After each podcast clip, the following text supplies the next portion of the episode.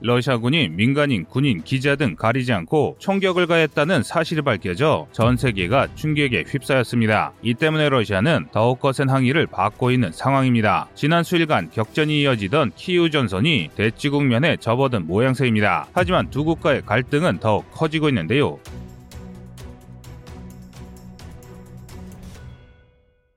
3월 13일 뉴욕타임즈 특파원 브렌트 레너드가 러시아군의 총격에 목숨을 잃으면서 미국이 개입하는 것이 아니냐는 논란이 일고 있는데요. 우선 전황 설명을 위해 현장에 같이 있다가 총상을 입고 수술에 들어간 동료 기자의 인터뷰를 소개해드리겠습니다.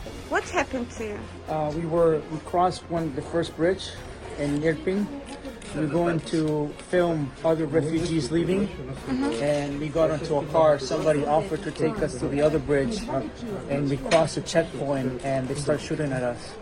Um, so the driver turned around, and they kept shooting. 정리하자면 러시아군이 민간 차량에 총격을 가했다는 것인데요. 그런데 이건 뒤에 감춰진 이야기에 비하면 아무것도 아닙니다. 해당 기자는 피난민들을 취재하기 위해 이동 중이었다고 밝혔는데요. 이번 전쟁에서 민간인 대피를 위해 가동 중인 이르핀의 인도주의 통로를 찍으려 했다는 말입니다. 그러니까 그가 오고 가던 곳은 러시아와 우크라이나 양측이 보장한 안전지대였음에도 러시아군의 총격이 가해졌다는 것이죠. 그렇다면 그가 공격당한 곳은 어디일까요? 미국의 기자가 공격당한 위치를 찾아보면 러시아군이 어디까지 진입했는지 확인할 수 있는데요. 그래서 조사를 해봤습니다. 우선 그의 발언과 그가 부상을 입고 후송당하는 영상을 통해 인도주의 통로의 위치를 추정했습니다. 먼저 그가 이야기한 이르 핀 첫 번째 다리라는 이야기를 통해 키우에서 이르핀으로 진입할 때 마주하는 첫 번째 강인 이르핀 강을 찾았습니다. 이후 토양의 색상을 확인한 뒤 후속 영상이 찍힌 전광판과 부서진 4차선으로 건설된 다리라는 특징 등을 통해 상사 위치를 특정했는데요. 그 결과 해당 영상과 동일한 위치를 찾는데 성공했습니다. 다리 중간에 있는 구조물이 그대로 관측되는 것으로 보아 민간인들이 피해를 입은 장소로 추정되는데요. 그것이 바로 이곳입니다. 3월 13일 속보에 서 알려드렸듯이 러시아군의 대공세에 우크라이나군이 크게 밀려났음에도 완전히 이르핀에서 밀려나지 않았습니다. 그런데 이건 정말 놀라운 일인데요. 우크라이나군은 압도적인 전력차에도 불구하고 적의 공세를 끊어내는데 성공했기 때문입니다. 즉 아직 우크라이나군의 저력이 건재하다는 뜻입니다. 반면 러시아군의 경우 조직적으로 전쟁 범죄를 수행 중이라는 것이 다시 한번 밝혀졌습니다. 기자가 후송된 다리 바로 건너편이 지난 3월 7일 민간인에 대한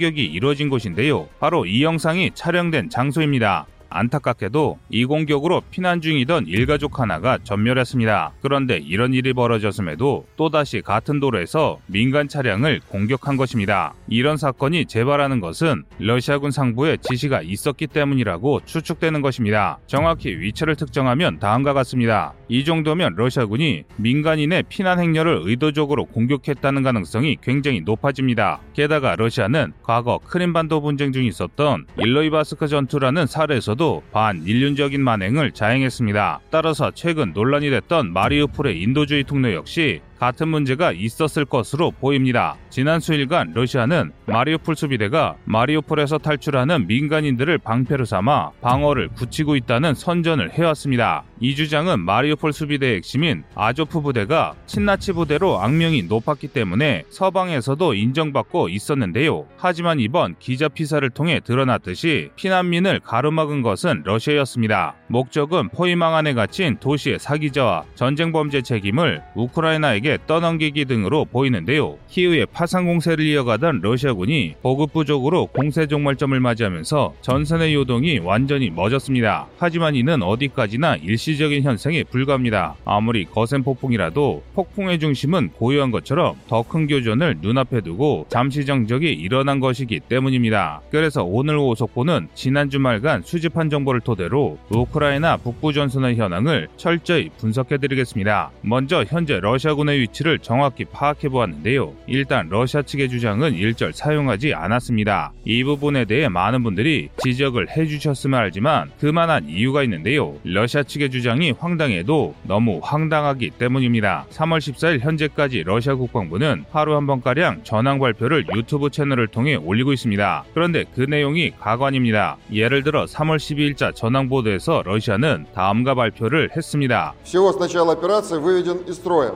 3491 объект военной инфраструктуры Украины. уничтожено 123 беспилотных летательных аппаратов, 1127 танков и других боевых бронированных машин, 115 реактивных систем залпового огня, 423 орудия полевой артиллерии и минометов, 934 единицы специальной военной автомобильной техники.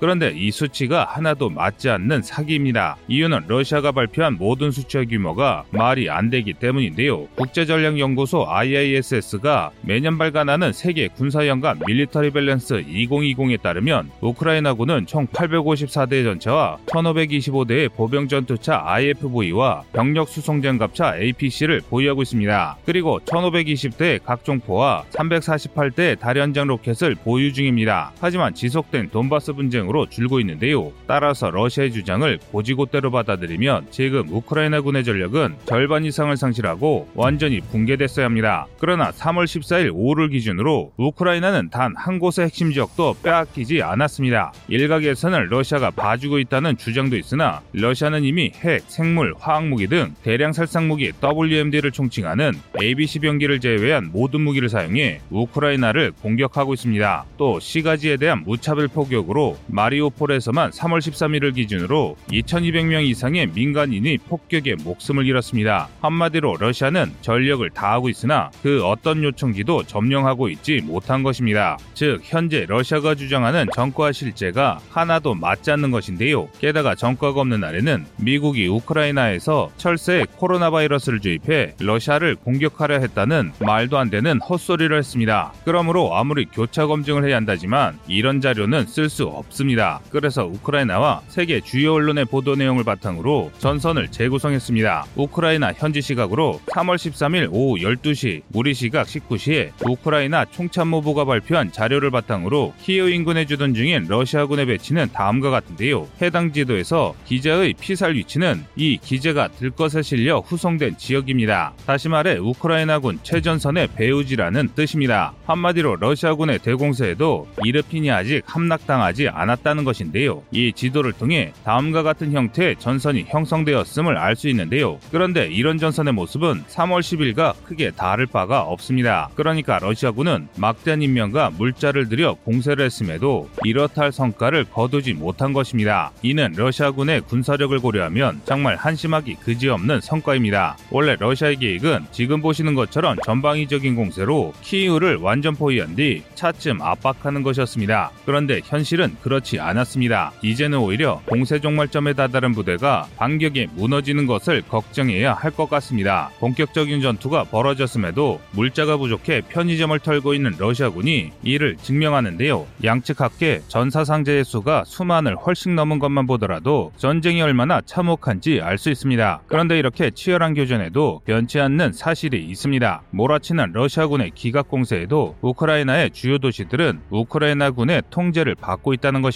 그런데 이런 현상은 러시아군의 동원 병력 규모를 따진다면 정말 말이 안 되는 일입니다. 알려진 바에 의하면 러시아는 이번 전쟁에 120에서 160개 대대 전투단 BTG를 동원했습니다. BTG 하나의 규모가 통상적으로 600에서 1000명 규모라는 것을 생각할 때 적게는 10만, 많게는 15만 명에 가까운 전투 병력이 투입된 것입니다. 지원 부대까지 생각하면 20만 명이 훌쩍 넘는 대병이 투입된 것이죠. 심지어 장비는 더 엄청납니다. 한 개 대대 전투 전투단 소속 전투부대에는 전차 10대와 장갑차 40대 정도가 투입된다는 점을 고려할 때 전방에서 싸우는 러시아 전투부대의 규모만 전차 1000대, 장갑차 4000대 이상입니다. 또 자주포나 방공장비, 공병장비의 보급부대까지 더하면 감히 계산하기도 어려운 수준인데요. 하지만 러시아는 그 많은 장비를 가지고 단 하나의 주요 도시도 점령하지 못하고 있습니다. 포위한 지 거의 2주가 다 되어가는 중소도시 마리오폴조차 함락시키지 못한 채 포격으로 무고한 민간인만 공격 중입니다. 물론 러시아라고 이러고 싶어서 이러는 것은 아닙니다. 전쟁 첫 주가 지났을 무렵부터 우회와 기갑 돌파를 통한 야심찬 전격전을 시도했는데요. 지도상으로 보면 이렇습니다. 이를 분석하면 다음과 같은데요. 먼저 북서부 전선에서 일부 부대가 부조바 등지에서 지토미르로 진격해 우크라이나 서부군을 지토미르 근방에서 견제하고 주력이 이르핀을 통해 키이우를 공격합니다. 이렇게 우크라이나군에 발을 묶어둔다면 포레니체에서 출발한 기갑 부대가 바실키프를 지나 우크라이나를 점령할 수 있는 길이 열립니다. 이를 통해 서방과 키이우의 연결을 완전히 차단할 수 있게 되는데요. 그와 동시에 체르니우를 우회한 대대전투단과 수미를 우회한 대대전투단이 브로바리에 합류, 키이우 동안을 점령하면 키이우 중심부를 완전히 고립시켜 젤렌스키의 항복을 받아내는 것이 가능해집니다. 이 작전은 처음에는 꽤 가능성이 높아 보였습니다. 3월 11일 전후로 러시아군이 키이우를 반포위하는데 성공했을 정도인데요. 게다가 키이우로부터 상당히 멀리 떨어진 우크라 북동부 수미에서 출발한 러시아 기갑 부대가 브로바리에 합류했습니다. 이렇게만 보면 러시아의 확정적인 승리가 머지않아 보이는데요. 하지만 현실은 전혀 그렇지 않습니다. 오히려 굉장히 위태로운 상황입니다. 각 부대의 이동 거리를 보면 왜 그런지 명확하게 알 수 있습니다. 지도상의 진격로의 거리는 다음과 같은데요. 체르니우 축선의 러시아군은 후방에 체르니우를 수비하는 우크라이나 1전차 여단을 남겨둔 채 무려 110km를 전진해 왔습니다.